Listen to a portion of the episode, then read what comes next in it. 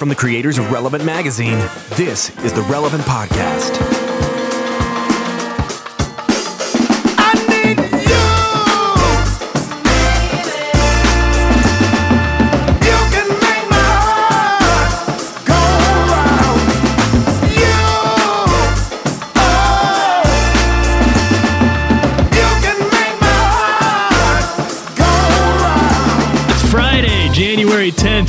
Is 2020. You're listening to the Relevant Podcast. I'm your host, Tyler Huckabee, here in Nashville, Tennessee.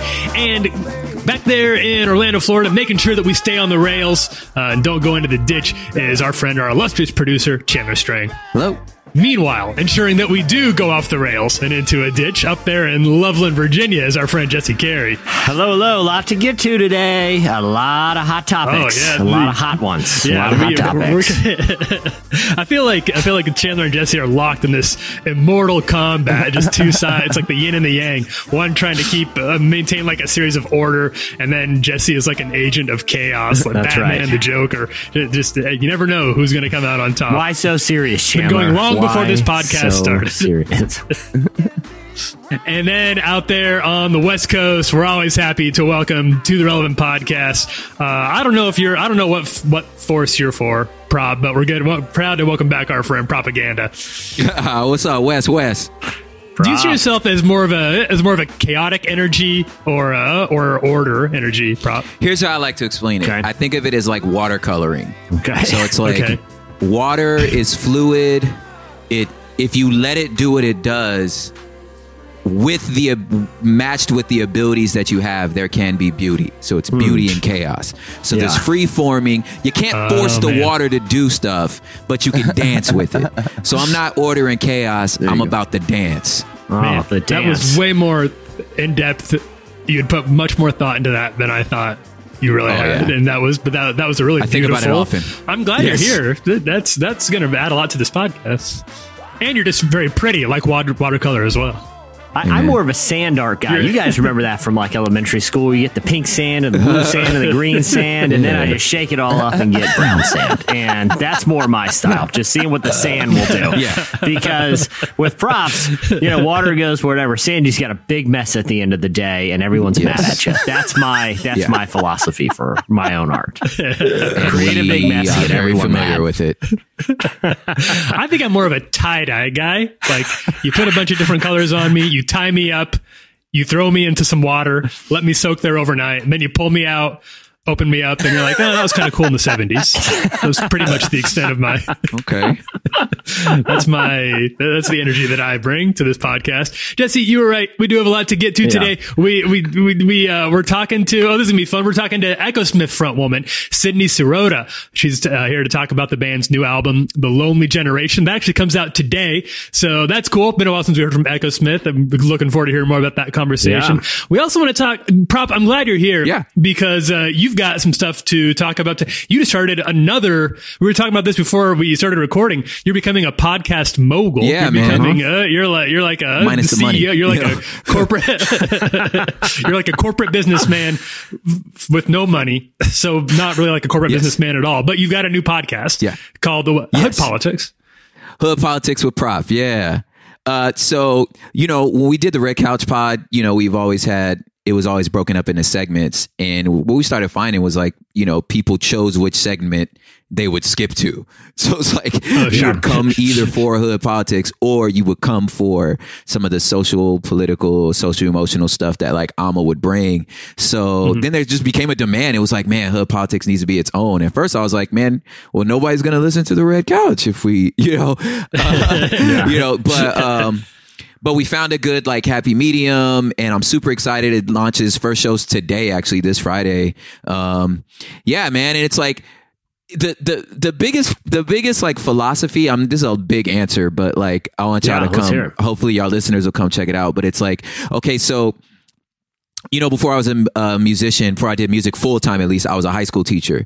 And in California, you know, for for ninth grade, like social science, you have to pass three different parts of tests, like world history, U.S. history, and then like government and, and economics. Oh, yeah. Right. And I failed the economics test three times. And and like for me, I'm like, okay, I was like, you know, Rhodes, not Rhodes Scholar, but I was like National Honor Society, like 3.8 GPA. Like I, this was so new to me to fail stuff. And it wasn't because I didn't know the content. I'm from inner city Los Angeles. It's real simple. You spend money you don't spend money you don't have. That's easy, right? You know, spend money on stuff that's gonna make you money. I just I don't understand why this is so hard. Like, so it wasn't that I didn't know the answers. I just didn't know how they wanted me to say the answer. Right. Oh, I see. So, Yeah. So, yeah. but that'll start making you feel like you don't know what you're talking about. But I was like, God, I, I Mm-hmm. know I know what I'm talking about. I just don't know how to say it to you. And I feel like a lot of people feel like that with politics. It's like they're using all these words and make you feel like you don't know what it is. But I want you to know that's really the science behind it. You do actually know. It's just no one said it for you in a way you understand. So it's not like I'm not giving commentary. I'm not trying to tell you what to think about it. It's just more like here's a way to understand what's happening, and it's just it's just gangbanging. That's what it, politics is. so, so, so prop for for maybe a little sample. I don't want to give away too much of the first show, which drops tomorrow. So maybe this could be an abbreviated Okay. version. But like the Yes. the situation that we're where the America's in right now, where Yeah. uh, the president um, ordered a an uh, basically an assassination on Yes. the leader of a foreign military. Uh, you know, uh, the, Yes. uh, a general from Iran in Iraq. Uh, there has been a series of uh, provocations on both sin, uh, on both sides. Yeah. It looks like you know the conflict was escalating, but day by day it seems like it might be de-escalating. It seems very complex. If you had to do a hood politics take on what's happening right now between the U.S. and Iran, that's that's somewhat abbreviated. to Give people a sample of the show. How would you break the situation down?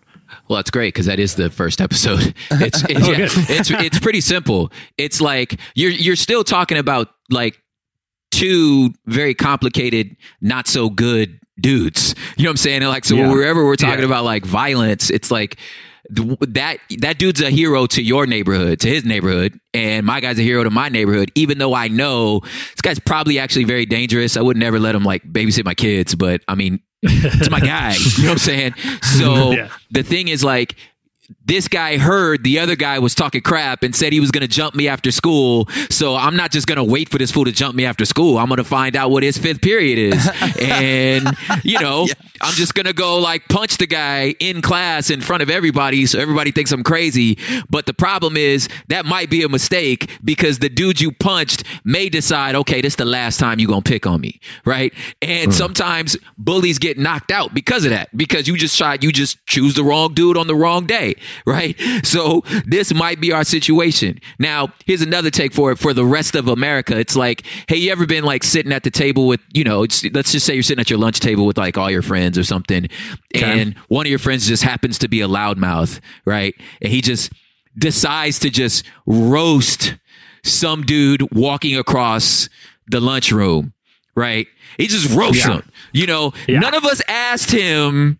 He didn't confer with us as to whether he was going to roast this dude, right?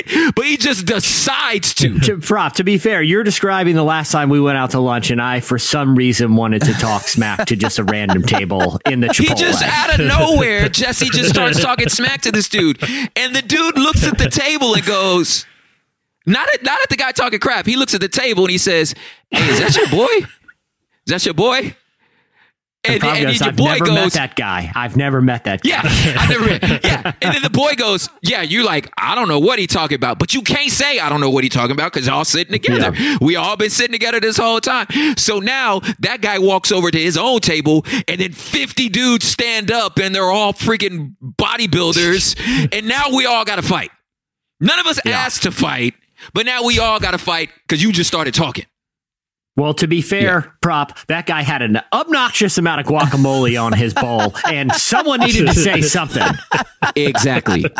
Someone needed to That's say scenario. something. There's only so much at the restaurant. A lot of people like yes. guac. I, I wasn't I wasn't there for this, but Jesse, I want you to know that anytime we're in public, if you decide to pick a fight with somebody, no matter how many friends he has, no matter how jacked these guys are, I got your back. I'll be there for you, but I'm, Good, I'll follow. good. I'll follow you into. It could be the entire football team. They they come at us, you and me, one on one. We will go down fast and hard. We will lose. We we may well die, but but I, but I don't abandon my friends. It will be I'm like the. NATO of friends. Yes.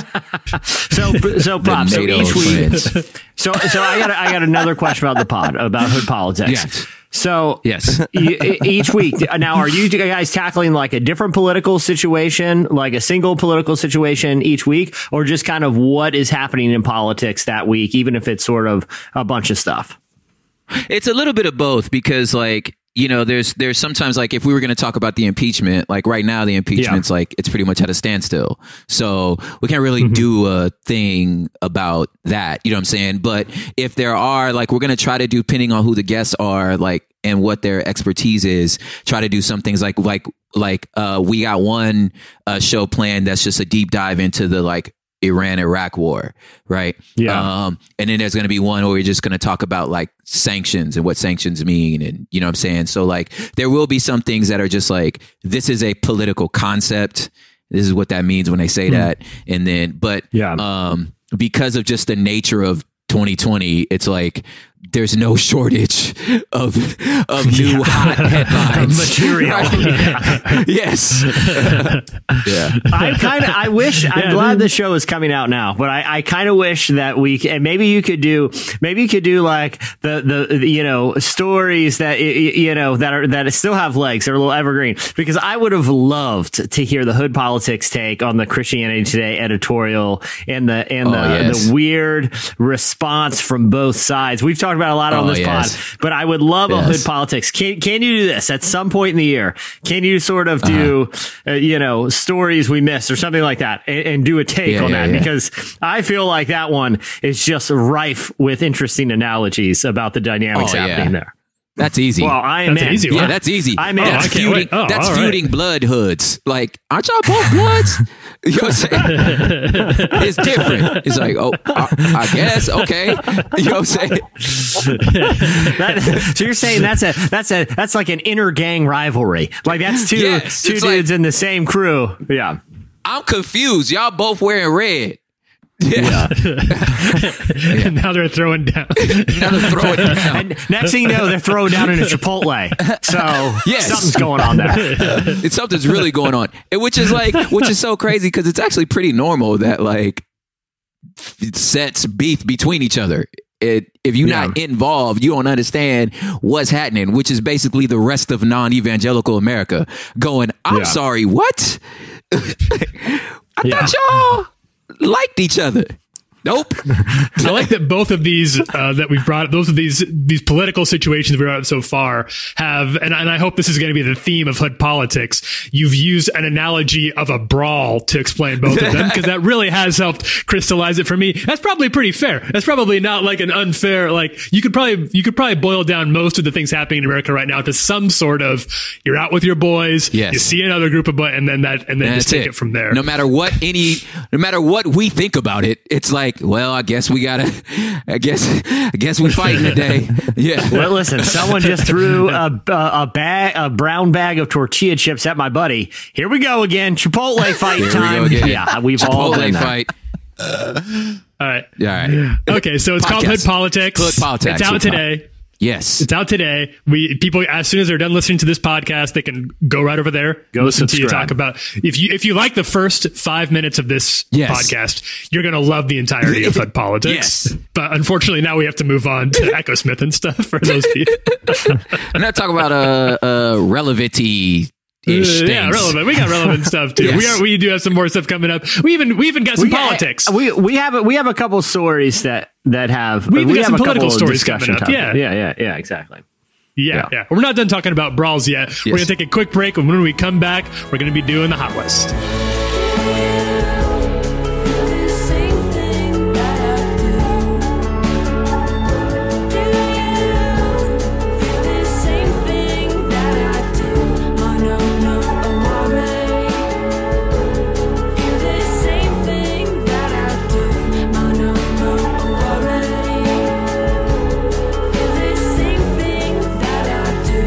Listening to Mono No Aware by Great Grandpa. At the beginning of the podcast, you heard Grant Green by Mr. Jukes. Is there a Mrs. Jukes at home?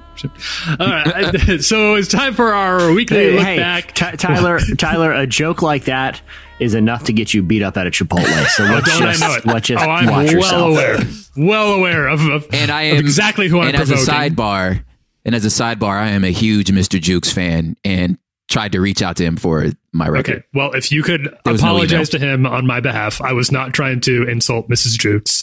I'm sure she's. I'm sure she's lovely. Still doesn't know who I am. He didn't respond. Well, I hope Tyler doesn't see Mr. or Miss Jukes in a Chipotle because of that joke. I will not have his back. I will watch him That's get beat down Yes, and get sour cream. Yo, yo, That's- that's cuz. all right. I brought this. I brought this on myself. Time for a weekly look back at the top five stories that caught our eye at the intersection of faith and culture this week. It's time for It's the high list, the high list. It's sizzling. number five this week. Timothée Chalamet will be playing Bob Dylan in a movie from the Logan director. Okay, so this is this. Uh, I'm. I'm interested in y'all's thoughts on this. So we all know who Timothée Chalamet is. We don't. We don't all know. Slow down. He's, we don't know. Okay. Don't all know. Two thirds of a this random white podcast boy. knows. Can't just be naming white boys and thinking I know. 'em. What about the name Timothy, Timothy- Chalamet makes you think that he's a white boy? It's Arguably one of the whitest Oh, names word. ever. Yeah. Yeah, him and Chandler, Tanner. Chandler, do you know Chandler? Do you know who Timothée Chalamet is? I do not. Okay, so half the podcast knows who Timothée Chalamet is, and half does not. So Timothée Chalamet, uh, I think he kind of first got big in "Call Me by Your Name," and uh, he was in Little Women this year. He was one. Of, he was the he was the non-woman in Little Women. Uh, he's going to be in Dune later this year. God, none of he's this like is a, he's helping. like a fairly famous. act- He's a fairly famous young actor.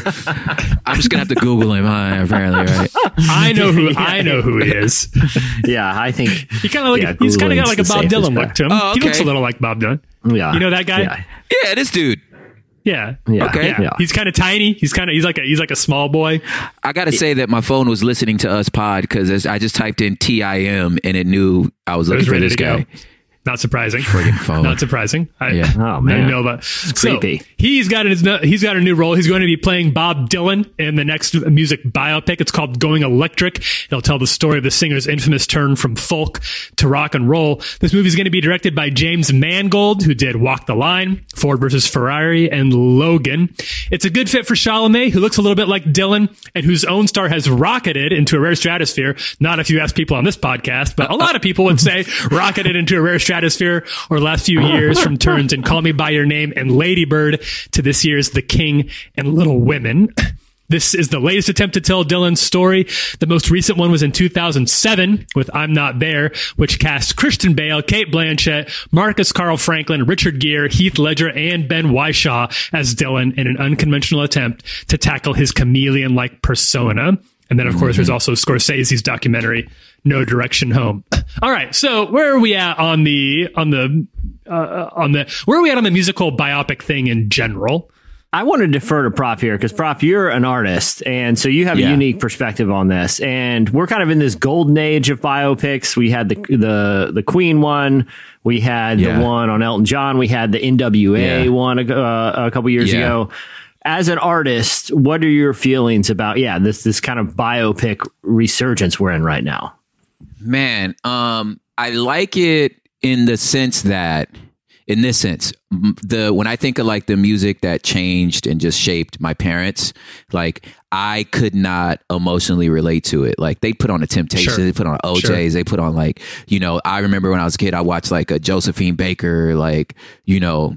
Uh, film where you know what I'm saying and like Dorothy Dandridge like these songs these stuff that like were icons for my parents that I just could not relate to because I wasn't there I don't Yeah. understand college at the time. You know what I'm saying? So there's a part of me that is excited for that for this group of, you know, 20 somethings to be able to be like, nah, like you're the boomers aren't making up how important John Bob Dylan is. Like we're not making this up. Like Yeah, yeah, that yeah. fool, you know what I'm saying, changed the world. So there's a part of me that like is excited about that. That like the movie will bring that interest back into kids and and in the same way that it like made me appreciate more Motown in the 60s. You know what I'm saying? I appreciated it more because I saw it in a movie.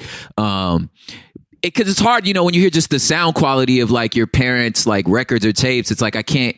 I tried to show my my. I didn't want to show my like children the the first three Star Wars. You know the you know the Yeah. New Hope because I was just like you're not gonna you just you're not gonna appreciate it because visually Yeah. it's just not there. You know what I'm saying? So having something updated is like super fresh. Having said that, um, I am vehemently against bad biopics. Yes. like, yes. Good lord! Like the I'm like the you. I'm with you Aaliyah one, like the Aaliyah, the Aaliyah That was biopic was terrible. You know what I'm saying? So like, if you can't do it justice, stop in the middle. Yes, Just The yeah, Aaliyah just one was good. There are so many. I, just abandon ship. anytime Yeah. that people don't put in the requisite, like it seems like all of these middling ones that they try for like a lifetime TV Yeah. thing, those those crash and burn so fast, and Yes, everybody yeah. knows the entire time. Like as soon as that first picture comes out, like we've got our first look at this person as is a disaster. as iconic, and as soon as you see it, you're like, mm, nope, guys, This is a disaster. you- Yeah. I can tell from one behind the scenes photo, this Yeah. is doomed to failure. Yeah, Surely somebody there can Yeah. tell. All all- all right. Well, well. On that note, then, because because we talked about this a couple weeks ago, there's an Aretha Franklin one coming out too, starring Jennifer Hudson. and I'm which I think nervous. is. Are you? But she's the one. She's the one. You know what I'm saying? I'm saying like if anybody yeah. has to do it, it's Jennifer Hudson. The problem is if the director don't get it, like especially somebody like Riri, like there you have to capture that soul. If you don't capture the soul, like what do we? It's okay. So take the Biggie, the Biggie documentary, Notorious, or not Yeah. doc, Yeah, the yeah. Biggie movie, Notorious. Homie sounded like Biggie. Homie listens, you know, look like Biggie. Yeah. That wasn't a good movie because I was like, I Yeah. don't, I ain't got the feels I had. yeah. You know what I'm saying? Uh huh. Uh-huh. Yeah. In the NWA Yeah. though, straight out of Compton, I was like, you transfixed me. This is it. We're here. That was great. Yes. That was a really good movie. Nailed it. You know Straight I'm Outta saying? Compton was great. Yeah, it was Yeah. fantastic. Okay, so how about this? If if if you had to, if you got to uh, uh, green light any biopic on any artist throughout history, who would Wow. you choose? Uh, a good uh, question. uh, uh, you know, any artist, because Any artist in history, that's not there's fair. some likelihood. There's some likelihood that it that'll probably happen at this point. Yeah. Yeah. Yeah. Dang, dude. Like that's too hard. you know who man, I would want to see?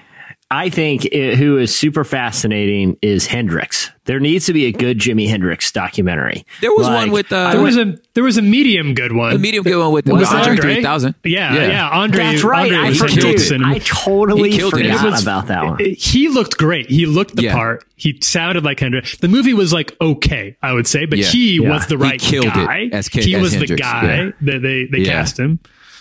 Speaking Yeah. of, I would do a I would do an Andre biopic. Give I was gonna say, me the like, we need an OutKast movie. give me an OutKast. OutKast Yeah. movie. you that could cast them. I don't care. Even in the Christianity, I, I've always felt, felt felt like Keith Green was an interesting cat back in the 70s. You know, Weird- kind of a hippie, weird kind dude. of CCM guy. Uh, Yeah. Didn't he die in a plane crash pretty young?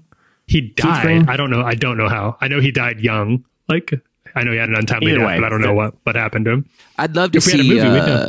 Like biopics on some of the like people that shaped the sound. So like a like a Timbaland, like a Pharrell, even a Jay Yeah, Dilla, like some of like the sure. producers. You know what I'm saying? That like turned like we can't you can't understate what Timbaland did to modern music. Like, you know what I'm saying? And, Yeah. and just, or, or the whole scene. So if you say like, there's a, like, I think that would be more interesting to me. Like if they did pieces, you know, movies about an entire scene. So like the Detroit sound, the like, you know, that Miami or that Oh, Virginia that's Beach. kinda cool, yeah, You know what. I'm saying? Yeah. The Virginia Beach scene that just like, it just changed music. Rex and effects freaking, you know what I'm saying? Yeah, yeah, clips and I mean, there's still. I mean, that scene is still, you, you know, shaping. I mean, obviously, I'm biased because I I live here, but Yeah. like, I mean, even with you know Kanye's latest, then you see everything going Yeah. on with uh, a good music, and uh, Yeah.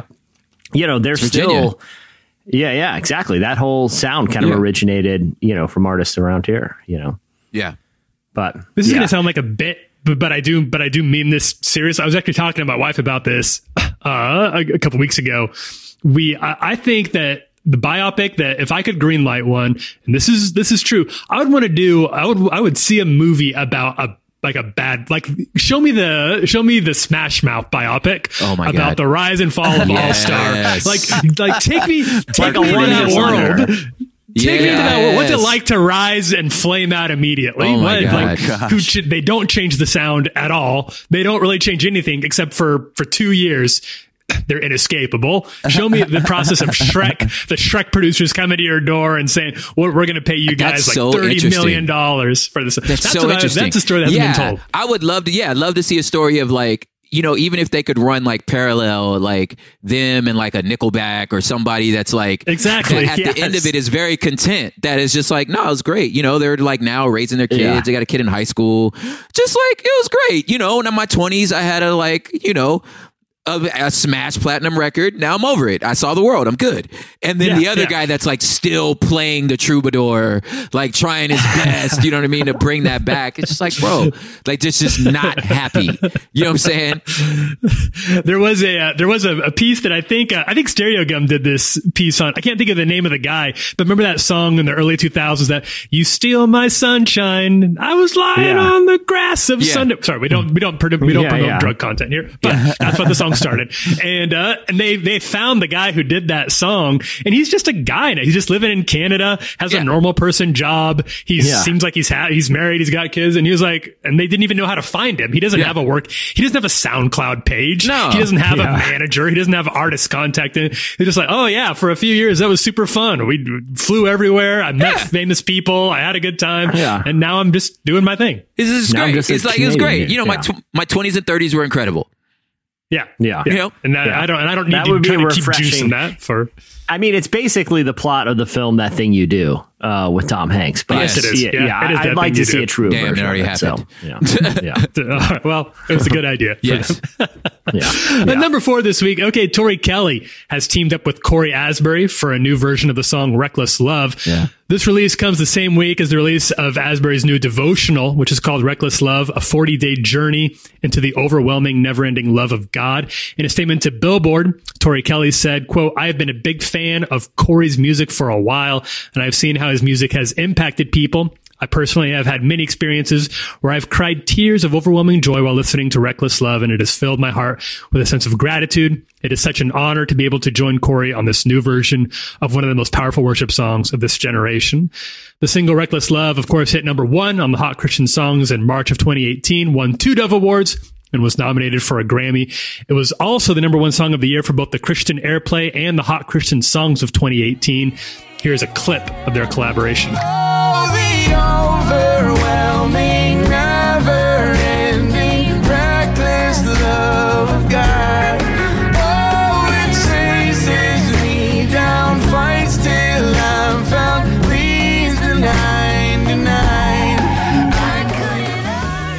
Next week, we can hear a little more about that because Cory's actually going to be joining us here on the podcast. Supposedly.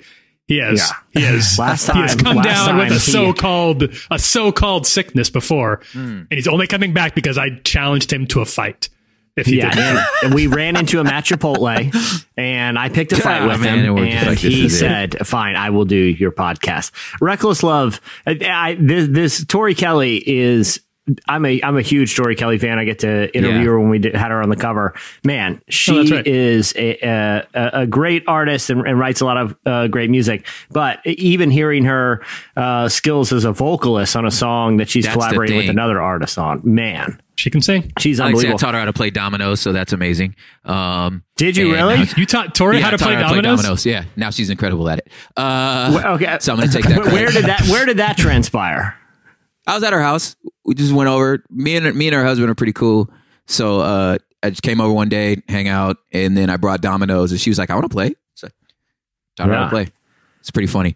Um, Oh, wow. Okay. But Well- she's she yeah vocally. I feel like I mean everybody knows this, but just like I hope that that of all that you know all that you do to build a brand and stuff like that. Like I just hope that that's not lost in all of the Tori Kelly world. Is like sister can sing. Oh my gosh. Yeah. Yeah. You know. Yeah.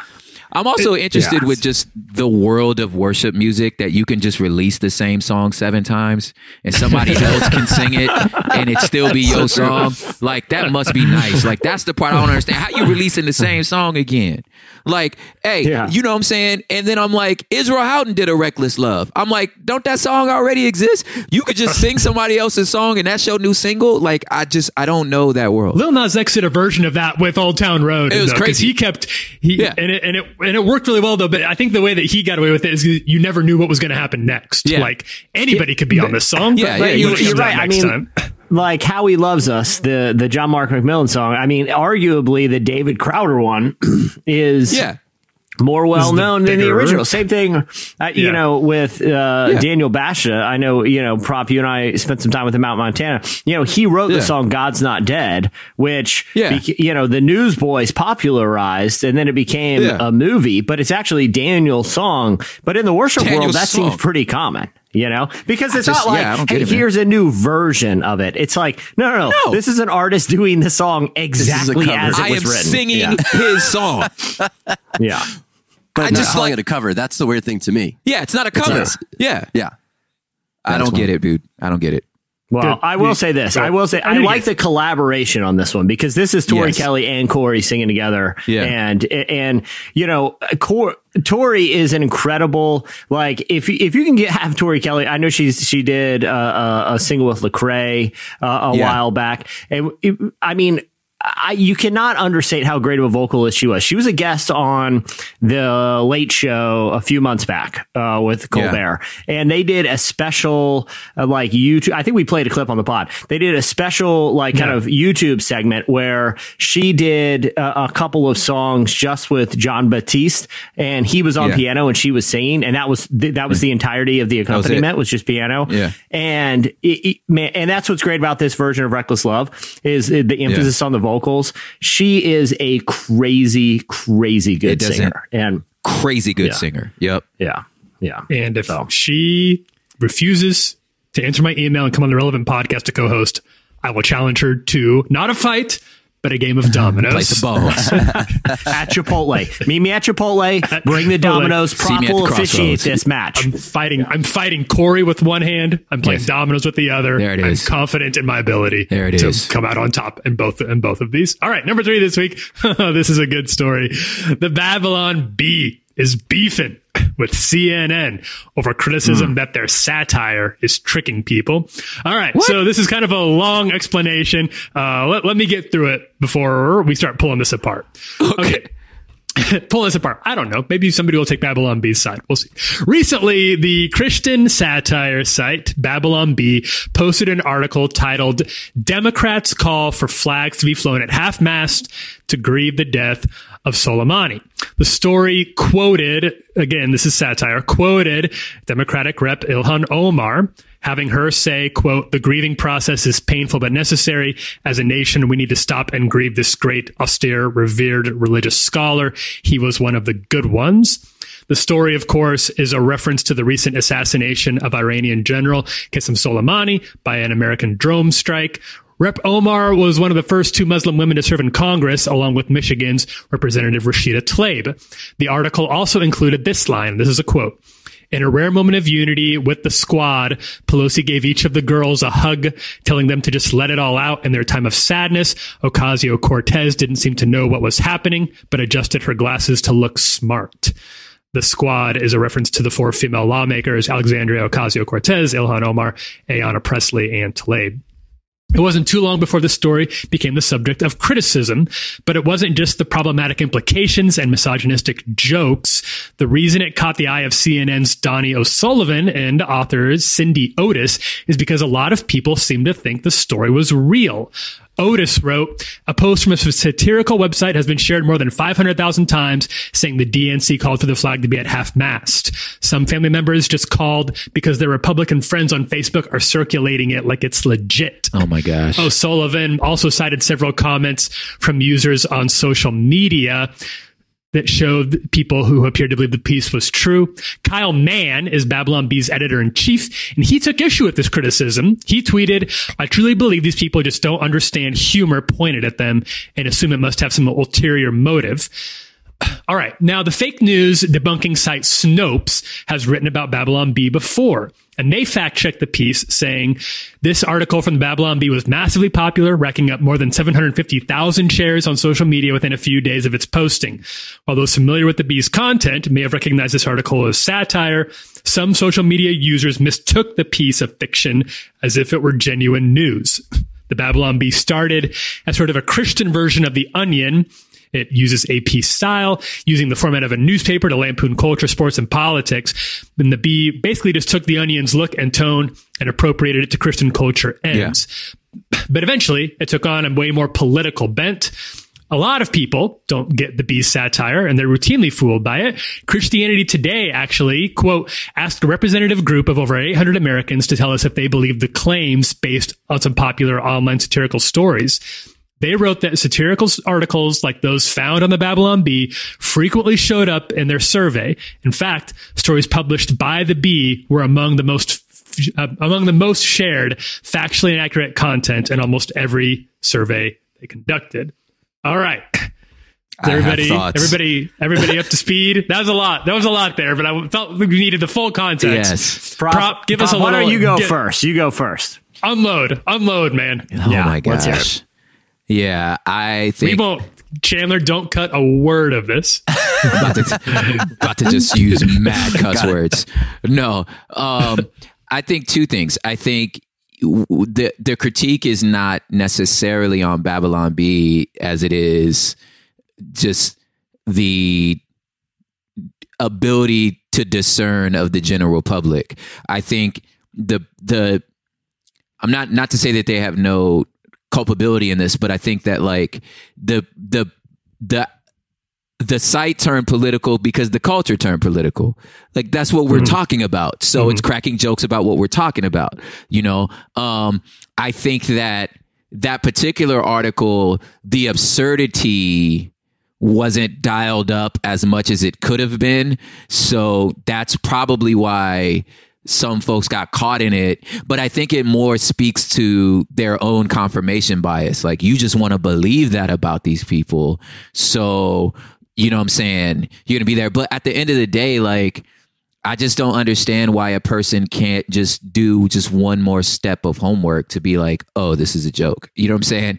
Um, Yeah. Or click another article to be like, oh, oh, oh, they're kidding. Like, oh, I can see now they're just kidding. And then, so I personally, on that particular article, I just, it's not that I don't understand understand satire. I just don't think that one was funny. Like, I feel Yeah. like it just wasn't very satirical. That was just more like, I'm just taking digs. Like, you know what I'm saying? Like, it's just not funny. Like, like I think, I mean, I'm not, I'm not their head, um, you know, editorial person, but I think it there there could have been a way to make that more funny so that it was so more obvious that this is satire. But at the same time, I like satire that you can't tell is satirical until you get halfway into it. But then again, I just enjoy I enjoy that artwork. You know what I'm saying? Um, but like I CNN should know better. Like you can't be like, oh, people are falling for it. Well, fool, that's the well, okay, guys. You know what I'm saying? But you can't just throw, but at the same time, like, that's what I was saying about them not being uh, culpable in some sense. You can't throw a mean joke and be like, oh, you can't take a joke, can't take a joke. Like, you can't do that. You know what I'm saying? Yeah, yeah, yeah. Yeah. Well, I- and the I other agree. thing too is like this isn't an isolated thing with the Babylon Bee. In that, like, Yeah. th- there's a pattern uh, as this that Christianity Today study found of people routinely getting fooled by their brand of satire.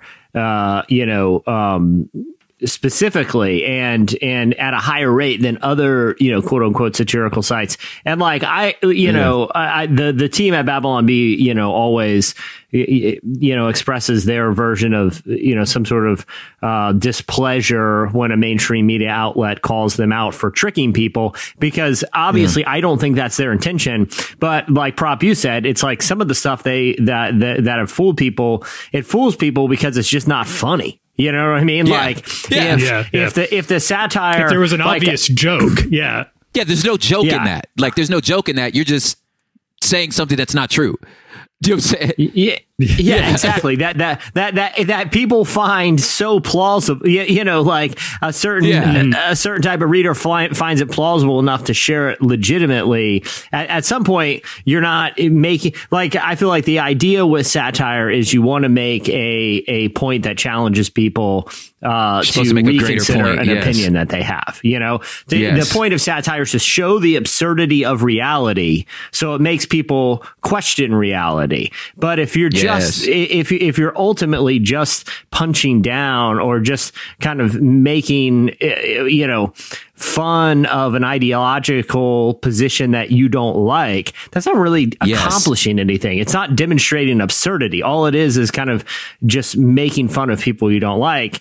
And to the to to the extent of Well, and, and I think the worst case scenario here is is that this the reason that this was a joke to them, or, or the idea of the joke, is that wouldn't it be funny if people like Omar, who was satirically quoted here, the one of the first two Muslim women in Congress, was actually sympathetic to a a violent terrorist who was killed in the Middle East because she's a Muslim. That seems to be sort of the underlying Yeah, which is uh, like assumption here, and that's not a joke. That's just xenophobic. that was like, yeah, it's kind of just Yeah. prejudice. Like that's not a joke. Yeah. yeah, yeah. Yeah.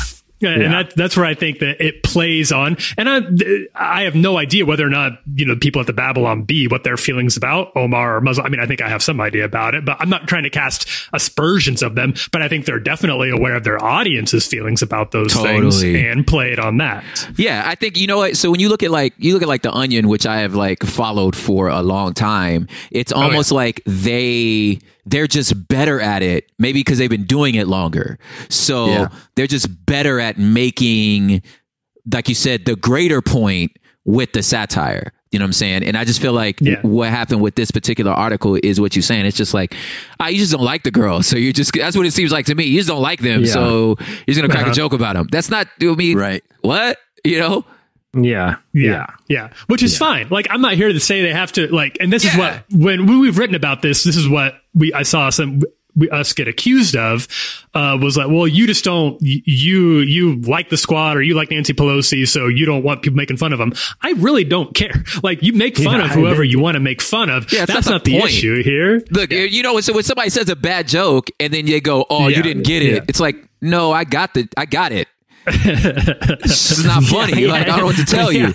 You know what I'm saying? yeah but but you know It's an, who un, it's an didn't get it? unfalsifiable premise. Yeah. But, but but it's like you know Yeah, who you didn't who get really it? didn't get it? That that that grandma who saw it on Facebook and shared it concerningly with her friends Yeah. and is actually gonna mm-hmm. uh, you know could potentially swing the outcome of elections. That's who didn't find it funny because they didn't get Very it, true. and there uh, and there might be consequences to your quote Yeah. unquote satire that isn't you know funny enough to Yes. make people realize you're joking. You know that's the Yes. concern. Yeah, we can leave it there. Number two this week, the makers of the Christian movie I'm ready to go fight in send Chipotle up- right now, prop. Let's go. Oh, Let's go get pick a fight Wait at till a it's over. Chipotle Wait till the podcast is over. We have like we have like twenty more minutes Let's on go, podcast. Prop, So we can go let's fight me and whoever you we go mix to. it up with a couple people at a Chipotle. Y'all should try to invite some of the Babylon Bee writers onto the show. Be like, hey, be funny. yeah, we should, yeah, they, the, they are welcome. They are welcome anytime. Yes. yeah, anytime. Yeah. If they don't, if they don't come, I will fight them. Yes. The, number two uh, I this guess we're all fighting now. If they don't want to come on this podcast, meet me at the nearest Chipotle and let's do this thing. There's Yeah. a Chipotle down the street. There's a Chipotle, there's a Chipotle right down the street, halfway between the relevant offices and the Babylon Bee offices. They know the one. Neutral ground. The makers of the Christian movie, industry send up faith based are using nasty comments to promote the film. Okay, so back in the spring of 2019, the Hollywood Reporter wrote about a new movie that will satirize the lots of satire in the news today. go. But this is going to be interesting. The Christian film industry by focusing on two idiot friends, their words, who realized that all faith-based films make buckets of cash, so they set out to make one such movie of their own. Almost immediately, the mere mention of the concept drew the wrath of Fox News. The network brought on Dan Gainor of the Media Research Center. Things got very personal very fast. Gainor said, quote, I'm always amazed at what hacks Hollywood wannabes really are, but they operate in an anti-conservative, anti-Christian industry. So targeting people of faith is a must if they want to break through. As for the film itself, few people will ever see it or ever care. It's just one more example of how the American media culture targets Christians as its favorite villains. People with morals, ethics, and faith terrify Hollywood, which has none of those things. No, no argument on that last part there. Uh, Luke Barnett, who wrote and stars in the movie, however, told relevant at the time, quote, I grew up in the church. My dad's a pastor and Vince is still incredibly active in his faith community. I'm excited for people to see this film. This is not a movie making fun of people who have faith. It's a commentary on supporting something blindly. Director Vincent Mascale and uh, Mescale, and I do apologize if I'm getting that wrong, added, quote, what the Fox News article did was paint a negative light on the context of our film and the people behind it without getting context or facts. That's not how we feel conversations around sensitive topics should be handled. We're really excited about making faith-based and exploring some of the themes in the story and hope this film gives audiences of all backgrounds a good excuse to have honest conversations about faith, religion, and what they may or may not believe in. Now, instead of releasing a trailer, the duo has found another equally entertaining way to promote the movie by reading comments from internet users, all of whom haven't seen the film. Here is a clip That's so of great. those comments. Here are our top 10 favorite comments from Fox News and Breitbart readers about a movie that no one has seen yet. There were over 10,000. It's a lot of comments. Permanent darkness awaits you. May it be soon. That's from Guns Ablazing. Thanks, Guns. Worries me. I'd wager these two were the type to fry bugs using a magnifying glass as children. They will laugh today. They will cry for eternity. Matthew 13, 47 through 50. Is that what that says? Sounds hilarious. Not. That's from Jelly Roll Jeff. Another insignificant, irrelevant movie starring insignificant, irrelevant, unknown, and washed up actors that no one cares about. Well, Jesus didn't die for everyone. That's from Repent to Life. The whole pitch that he So. I I haven't seen this movie or anything, but brilliant. I am I am uh, the premise is on the money. Yeah. The premise is Yeah. great. There's Yeah. real it's a real idea there. I literally want to do that for my next record. Is just read all the bad comments. Crap sucks. What is this? 2009? I got somebody said that. I had somebody say that. It was like, man, this I didn't mean it. 2009. You just why are you it. rapping all rapidy raps? Like, uh, all right, because it's a rap song. Oh wow. That, The one, the, the one we get the most is yeah, more like irrelevant magazine. Bazing, ah, never heard that one before. That's Babylon Bee. Cal- yeah, I, I love, I love that. You know, the, the just someone pitching the premise of this movie ticks so many people off, even though these. Uh, these like Christian culture critics who constantly paint themselves as the victims and sort of so, this like manufactured culture war don't even have the facts about the film. And the guy's like, Hey guys, my dad's a pastor. I grew up in the church. Like we wanted to make an interesting movie about the church. You know, it, it provides a lot more context for, for their kind of motivations, but I think it's great. The movie's called Faith Based and the filmmakers, like, uh, Tyler, you had mentioned, have reached out to us a couple times and excited to see the movie. I mean, I think it's a yeah, really I mean, I'm really idea. excited to see it too. It's a, it, the the cast is really fun, and and they've been, and in full disclosure, they have been in contact with us, and and they Yeah. they seem like really stand up dudes. So I'm I'm definitely curious to see what this movie is is about, and Yeah. uh, the I, I do wish I thought of the idea because it's a really good one. There's Yeah, there's something yeah. solid there. Yeah. I also like I I'm like I think there's a bigger thing that bothers me is the idea that like a critique about an aspect of something somehow equals to persecution of the whole thing. Yeah. You know what I'm saying? Yeah, like, yeah. like, it, like, as a believer, there are certain things about, yeah, Christian culture that I'm like, yo, this is corny. You know what I'm saying? But Yeah. I'm on the team. You understand what I'm yeah, saying? So, yeah. like, so when I say, hey, I'm not feeling this for you, it's the same way of saying, like, like patriotism's like all or nothing. Like you, like you know, if you think America's doing something that might be unfair, it's like, well, you just hate America. It's like, what? Yeah. How like how you can't like you can't just jump to that like it's not always that's not always the case it's just ultimately it's this idea that like you either only say nice things in full support mm-hmm. right and you are not allowed to critique, right? Or you hate us. You know what I'm saying? And it's just like yeah. I just think that that's a bigger problem. You know what I mean? That like so like the guy said he's like no you no I I come from this. I am actually you know I, I was clearly he's like I come from this. I'm just saying this is something that we need to think about. Like you know that's good satire. You know what I'm saying? Like Yeah. yo we need to think about this as a as a as a people. You know?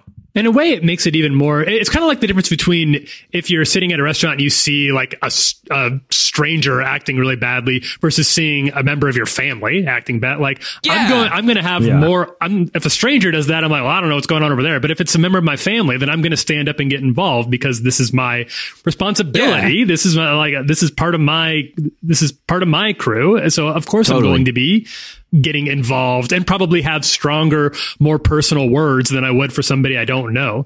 Uh, yeah, critique, critique your side, critique your own side, man. Everybody's got everybody's got to be willing to do intra, more intra side uh, criticism Yeah. because that's your responsibility.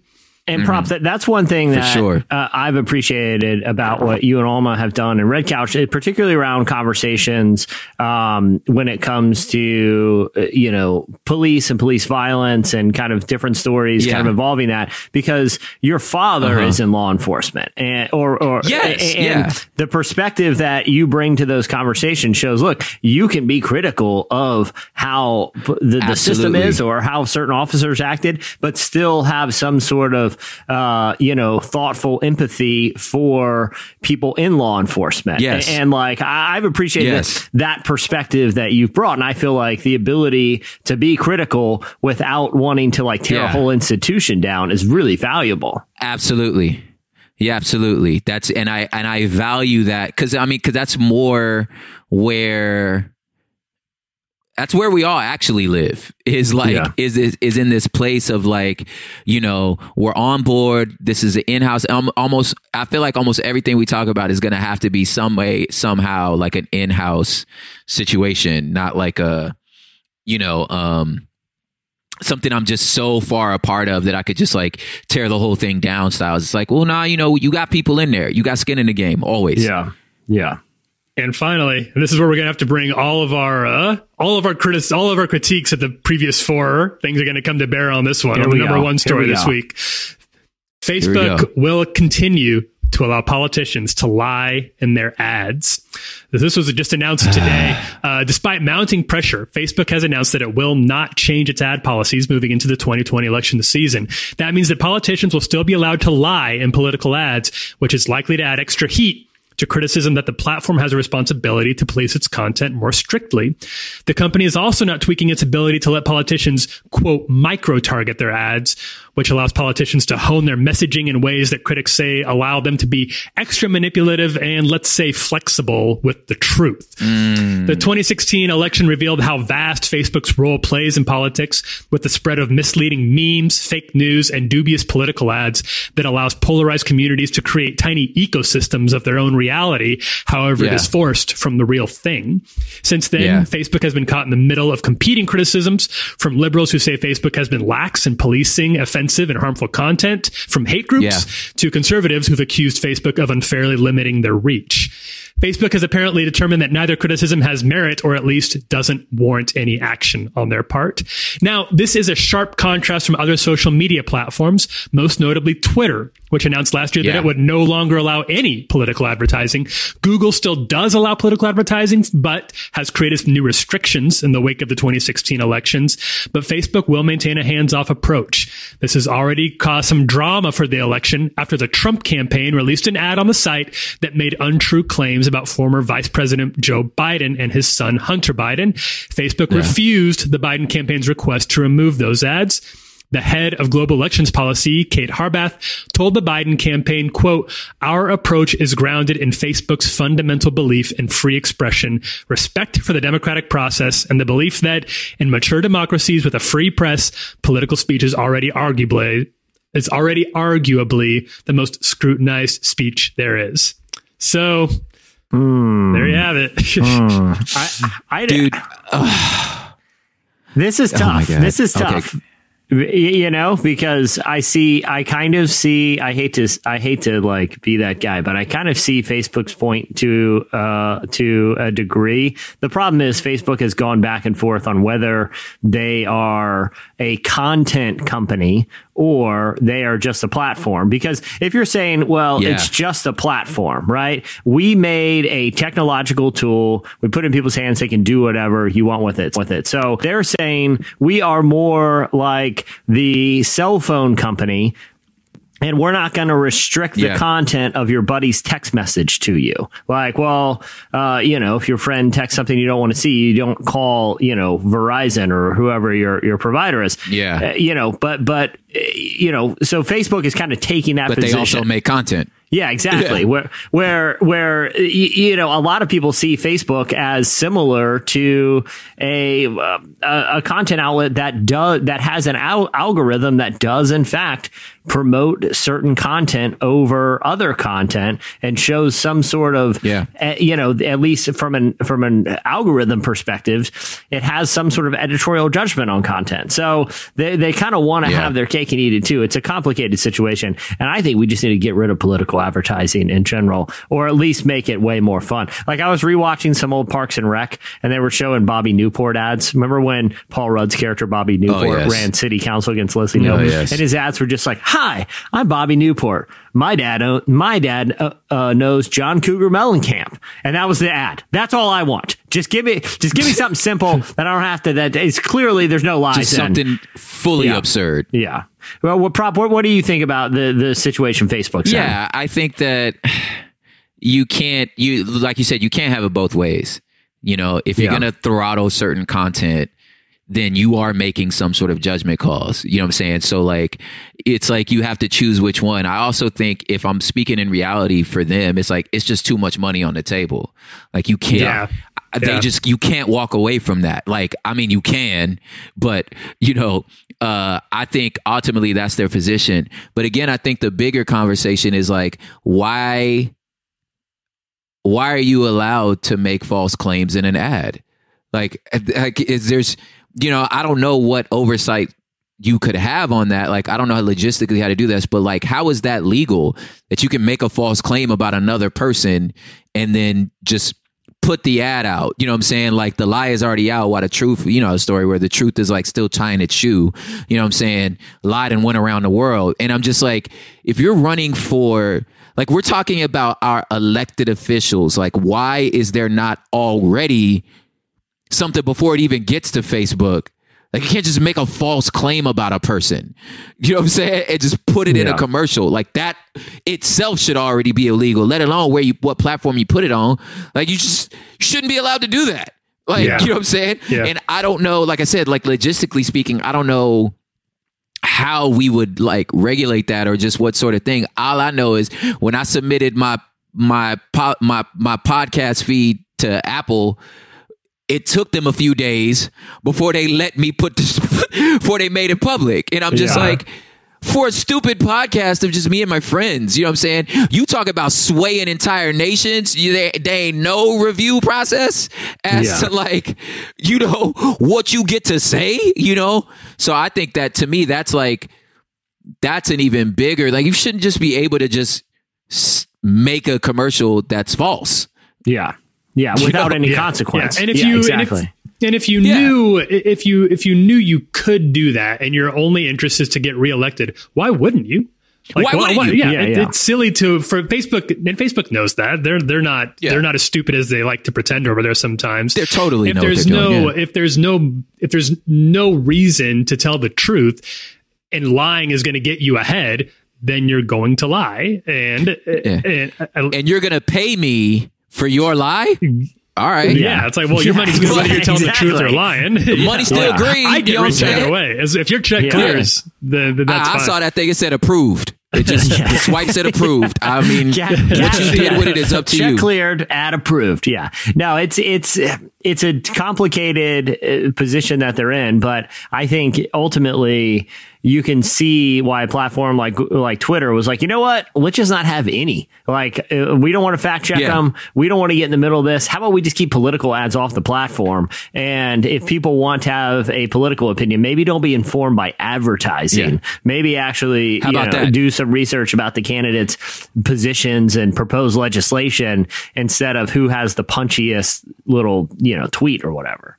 I mean, I'm talking like from sitting on the floor as you know a five year old in between the cartoons where a commercial would run for like Michael Dukakis. I don't know, right? I had sense enough to know as a five year old that uh that's probably I think he just doesn't like that guy.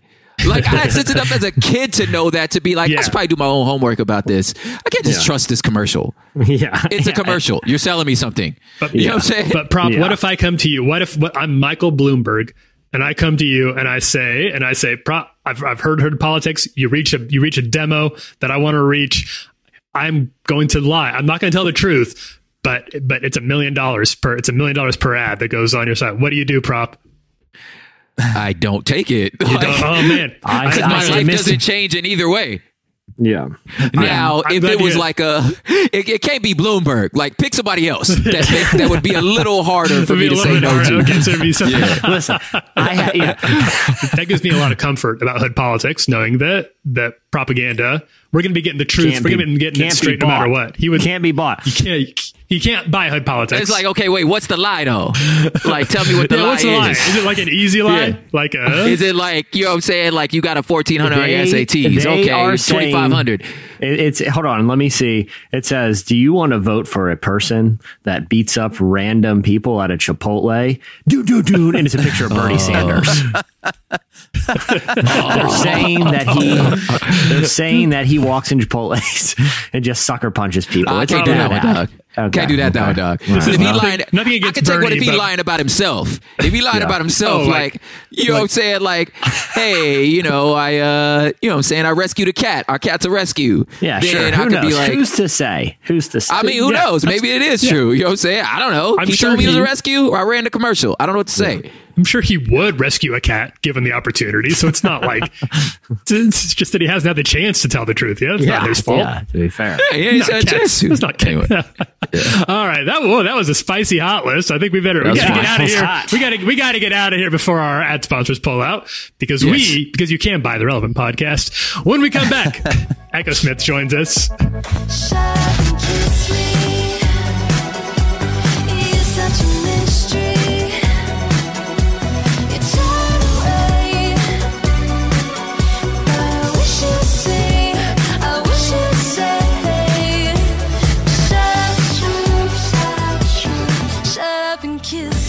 You're listening to Shut Up and Kiss Me. It's by our next guest, Echosmith. Um, so, the featured interview today is brought to you by Praying Through from Jarrett Stevens.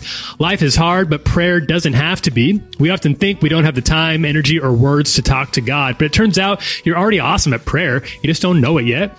Praying Through by Jarrett Stevens will help you to find your voice when words are hard to come by, to settle into the silence when God seems quiet, and to bring all your cares and celebrations to God because he longs to walk with you and through them. Jarrett has been pastoring and helping people pray for decades, from NBA stars to local artists and everyone in between. In the book, Jarrett guides you through how to pray when you need help, feel worried, are drowning, need direction, or when all you hear from God is silence. Prayer is something we want to be life giving, but it often just doesn't feel that way. Praying through will help you overcome the obstacles that keep you from God. Get your copy of the book or listen to the Praying Through podcast at prayingthroughbook.com. So this week, indie pop outfit Echosmith released their highly anticipated sophomore album, Lonely Generation, before kicking off a world tour. We recently spoke with the band's singer, Sydney Sierota, about some of the record's major themes and why she feels like it's important to be vulnerable and honest in her music. Here's part of our conversation with Sydney Sierota. Yeah, so I got to talk to Sydney. I was I was really excited about this album. I was a big fan of their first record. I love like indie pop. I love their style of music. So I was really interested in uh in hearing what a, you know a new what new music would sound like. But I had to ask. I felt like kind of the obvious thing to to to ask is the pressure of a sophomore album when their first album was so huge. Like Cool Kid sold a million copies of the single. You know, since then, you know, Sydney has uh, you know collaborated with uh, you know for King Country. She's been she's sung on stage with Taylor Swift during the Taylor Swift tour. You know, they've had a lot of a, a lot of success. And so I, I, kind of felt like it might have been an obvious question, but I feel like uh, one, particularly for a young artist, you know, uh, uh, Sydney's only 22 and already had all this success. Did she feel pressure, you know, coming into a sophomore album? And here's, here's what she said. You know, there's a lot of pressure when it comes to a sophomore album, especially if you were blessed enough to have success on your first album. And you know, we were lucky enough to have that. So I'm really grateful for that pressure because it means that something worked on the first album. But that pressure can kind of get to you sometimes because you can get caught up in this thought process of, oh no, I have to make, you know, all this music for other people, make sure that they like it and that it's the same enough where people will still like it, but different enough where you're, you're not copying yourself and blah, blah, blah. But we really had to put ourselves in the mindset of what music do we want to make next and what do we want to say with that? What's most important to us?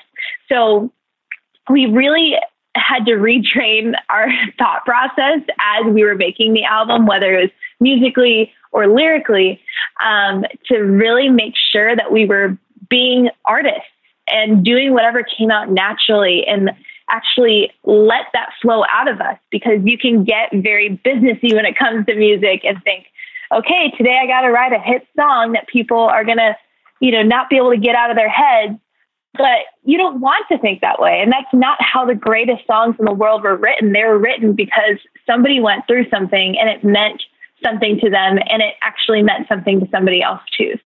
And so, you know, I, I appreciated that approach to the uh, the album, where they weren't just trying to make something that they knew was going to be a pop success. They wanted to do something that was going to be very authentic. And I think uh, you know, the the title of the record, "Lonely Generation," and the lead single, "Lonely Generation," according to Sydney, really informed the overall direction of the album. They knew, okay, we want this album to be able to be personal and address issues that people are talking about.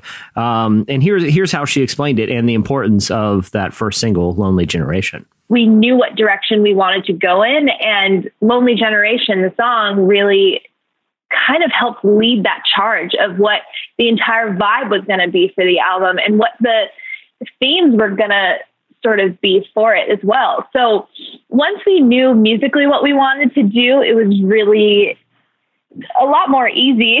It was a lot easier for us to figure out how the other songs were going to sound as well. Sometimes you just need that one song to really hit home and feel right to you in order to make the rest of the album. But lyrically, we wanted to be so much more personal this time around, even though the first album was plenty personal. But we've all grown up a lot since then and experienced so much more. And we've experienced so many more things that are a little more scary to talk about and a little more uncomfortable to bring up because you know, it might make you feel like you're weak or something like that. But um, I had to just tell myself that it was actually very strong and brave to be vulnerable rather than weak. So it was a really good process. And I'm so grateful for it. And I'm grateful for the exact amount of time because we needed that exact amount of time in order to have some of these songs that came, you know, only a couple months before we finished the album. So I'm really grateful for the process you know that one of the interesting ideas in that song is uh, you know the the way that techno- technology can kind of isolate us socially and the, the kind of the irony of social media of how it's meant to connect us but really is something a force that's driving us apart. That's a heavy theme to dig into especially for you know this kind of like bright catchy you know indie pop. Like it's smart pop but it's actually dealing with a, a, an interesting you know kind of deeper issue. And so i wanted to dig into that theme a little bit and ask you know why they felt like those were important things to address in their music.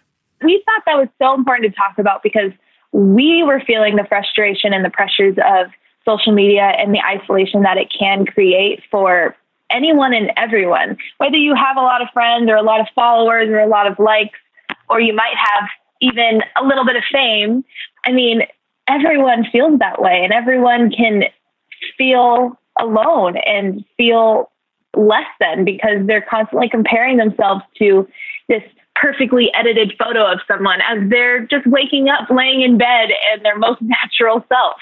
So we were just experiencing this push and pull with social media and still are. And we're trying to figure out a balance between being on there and connecting with our fans in a really personal and cool way, but also taking time off of social media to live our real lives and invest in real important relationships that you know you're never gonna get to invest in in a real way online so we just wanted to make a song about that because we were feeling frustrated and confused by it. And it was just something that we happen to feel and i think a lot of other people feel that way no matter how old they are or where they live.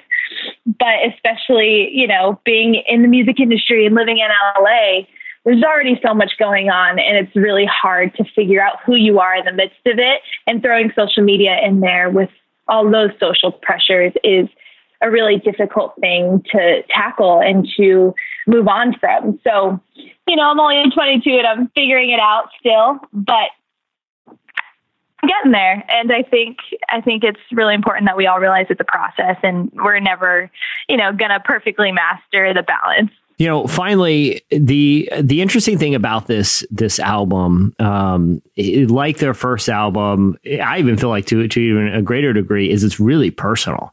Uh, you know, the there's a lot of these songs. Um, you know, there isn't uh, you, you know, they they the lyrics aren't all ambiguous. You know, they she writes about things that that from her perspective that have happened to her, and it's a very emotionally vulnerable and authentic album, which I think is going to connect with a lot of people. Um, but that's also something that I know if I was an artist, that would be incredibly hard to do. And so I wanted to ask Sydney about you know the difficulty of getting that vulnerable in their music, and here here's what she said. It was difficult to be vulnerable because I am just the type of person who, even to my friends, I want to, you know, let them know that everything is great and it's all good and you don't have to worry about me or anything because life is great and nothing is wrong. And that's been a big lesson for me as I've been starting to learn about myself that I really need to address what's going on in my life, the good, the bad, and the in between.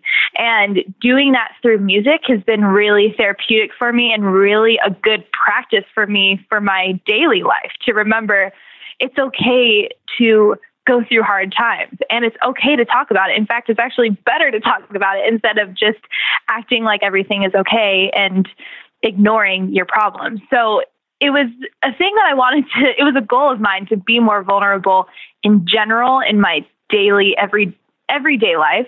But it also was a goal of mine to do that with the music because it kind of goes hand in hand. My music is so much, so much a part of my daily life. And I think if I practice being vulnerable with my music and with my fans, then I can hopefully more easily do that with my friends and even my family. So it was a hard thing to do because, you know, we talk about topics in this album that are hard to talk about and maybe sometimes embarrassing to talk about, or even an opinion that a lot of people are going to disagree with. But I think it's important to have an opinion and to be honest because if I go through it, somebody else is bound to go through it. And they probably need to know that they're not the only ones that deal with that sort of thing. So it's really helpful for everyone, for all of us to just be open about it.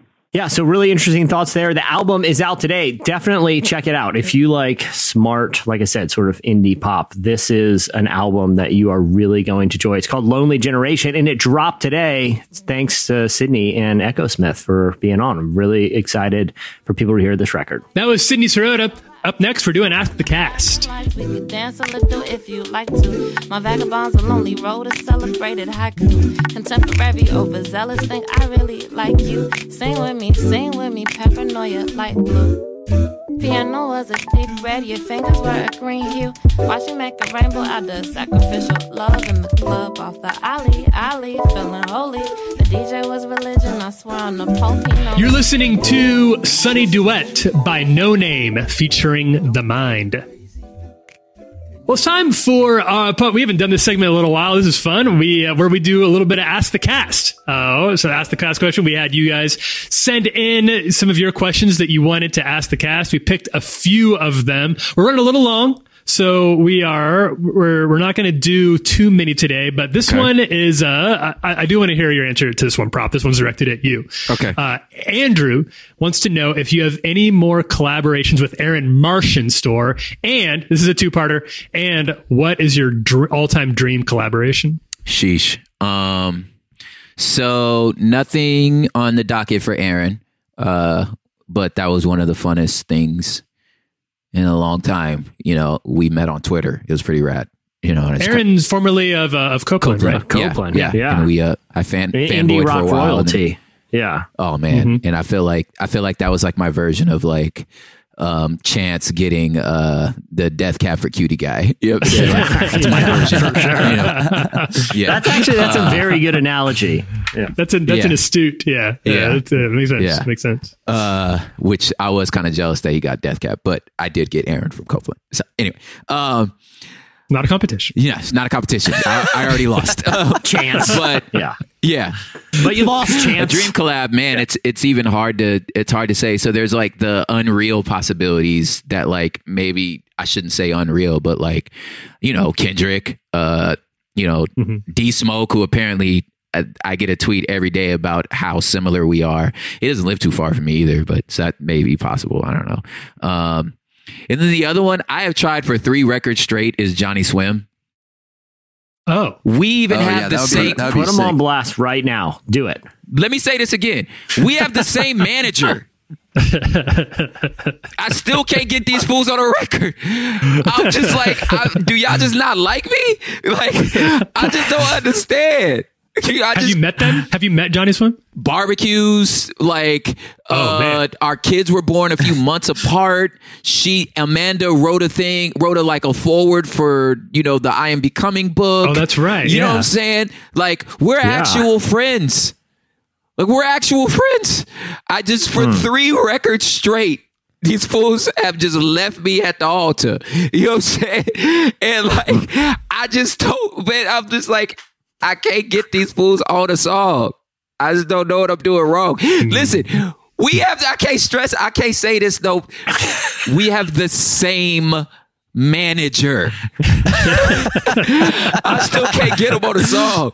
I well, I I'm, I know they're listening right now, and I have a message. Uh-huh. You guys better Faithful do this, or or your next trip to Chipotle will be very uncomfortable. I will Very ensure of dangerous. that. I'm not, that's not a isn't threat. That's It's not a just threat. It's not a threat. is just It's the just re- reality. it's reality. Of, yeah, yeah.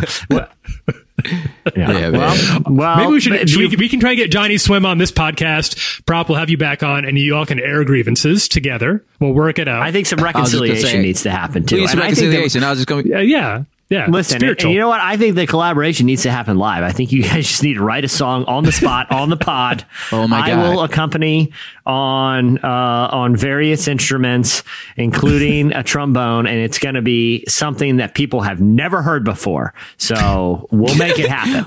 I'm a telling you, brand new man. we need to see a this. brand new scene. brand new sound, brand new scene. They live 15 minutes from my house.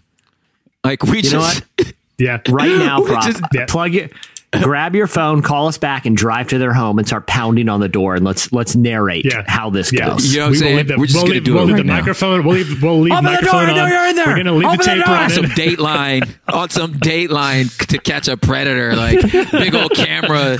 See, you know what I'm saying? Poor, poor Amanda's nursing her newborn, and I'm like, are we gonna do the song? Are we gonna do the song or what? You're you're you're the cop on To Catch a Predator who hides in the bushes in one of those like hunting nets with leaves pa- Yes. taped all over it. You're just hiding, waiting for them Yes. to come out of their home, and you jump out. and You're like, "Why were we collaborated?" You know, I, I don't see how that could I go mean, wrong. I'm telling you, like, let me tell you, like, I'm the type of friend that, like, I knew they were pregnant. You know how they kept their pregnancies quiet? Like, I knew yeah, because we're friends. But you can't get the collaboration. Can't get a song off. So I just, well, I'm just like at this point, I'm like, I think y'all just don't like my music. I just don't. I just Well, don't know. I mean, I don't, it's they collaborated with me. Right? I'm not even a musician. There it is. But, but they just stopped by my house one day and were like, "You want to cut a song?" And I was like, "Yeah, I'll do it. sure, I can do so." Got some, I got my I got my djembe out. Right. Ooh, your djembe. Don't do that. Don't I be don't on the have one. nose. I don't have one. That's two on the nose, one. Tyler. I don't have one. Two on the. I I don't have a djembe. Good. I've You can't- never, Tyler I do not now and have never. You can't owned be djembe. named Tyler and have a gym. Okay. Okay, here's the thing. Like most Tylers who live who went to seminary, like most Tylers who went to seminary, I didn't go to yeah, seminary. Tyler, I did not go to seminary. I You went, went to, a Bible, school. Okay, how many? If I were to randomly go to any Bible school or seminary and walk in the room, and I would get a manifest of the room oh, numbers of every student named Tyler. If I were to walk in the rooms, how many rooms would I find a djembe and or an acoustic guitar? I'd say at least eighty-seven percent. I'm getting. I'm, in the 80s. I think 87. percent I'm, I'm a unicorn in that sense. That's true. Uh, I, it- it's a rare, I do. There is a guitar. There is a good. I can't say there wasn't There's a a guitar. guitar. There, there, I won't lie I want to hear that. from I'm- how many being- Tylers are straight. listening to this show right now that are in Every some manner of religious school. I'll expand it to Christian colleges, and that are listening right now, and you're in your dorm room, and you're looking at either a djembe or acoustic guitar, and you'll be like, "They nailed it! They nailed this one."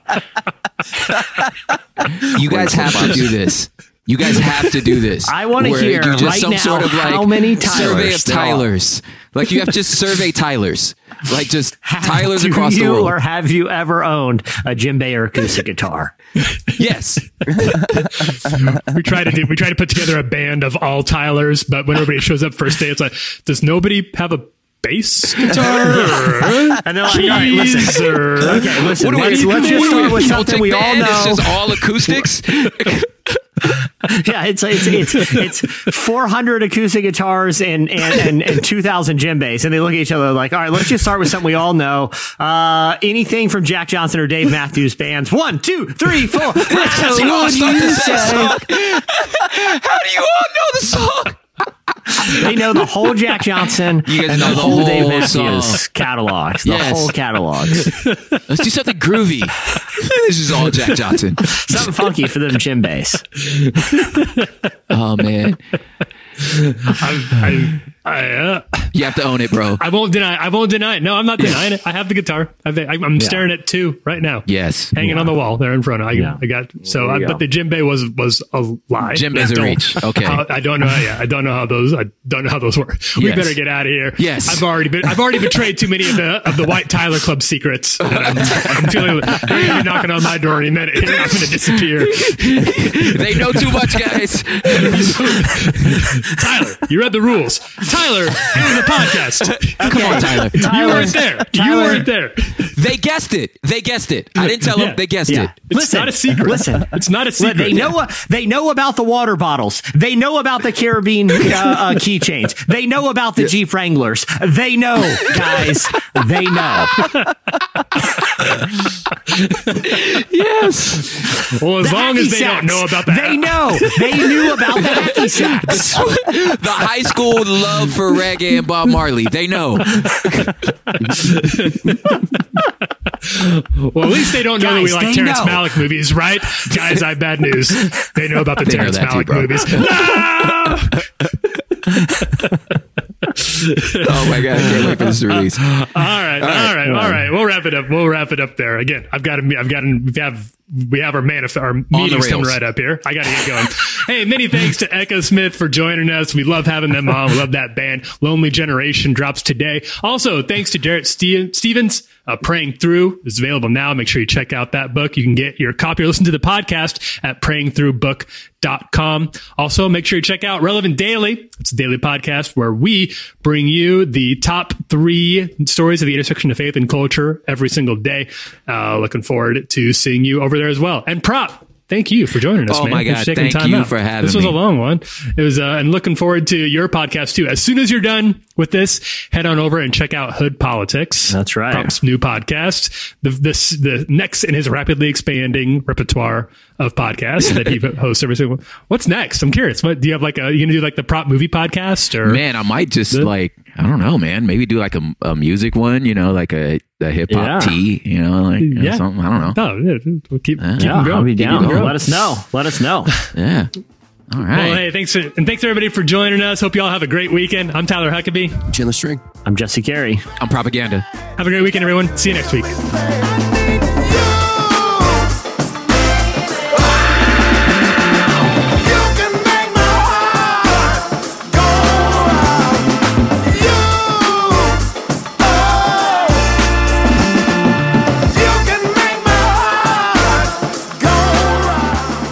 For listening to the Relevant Podcast. If you like what you heard, be sure to leave us a review on iTunes. Check out other shows from the Relevant Podcast Network in the podcast section at relevantmagazine.com. And while you're there, browse exclusive podcast merchandise at our online store. Make sure to subscribe to Relevant Magazine. Info is available at relevantmagazine.com forward slash subscribe.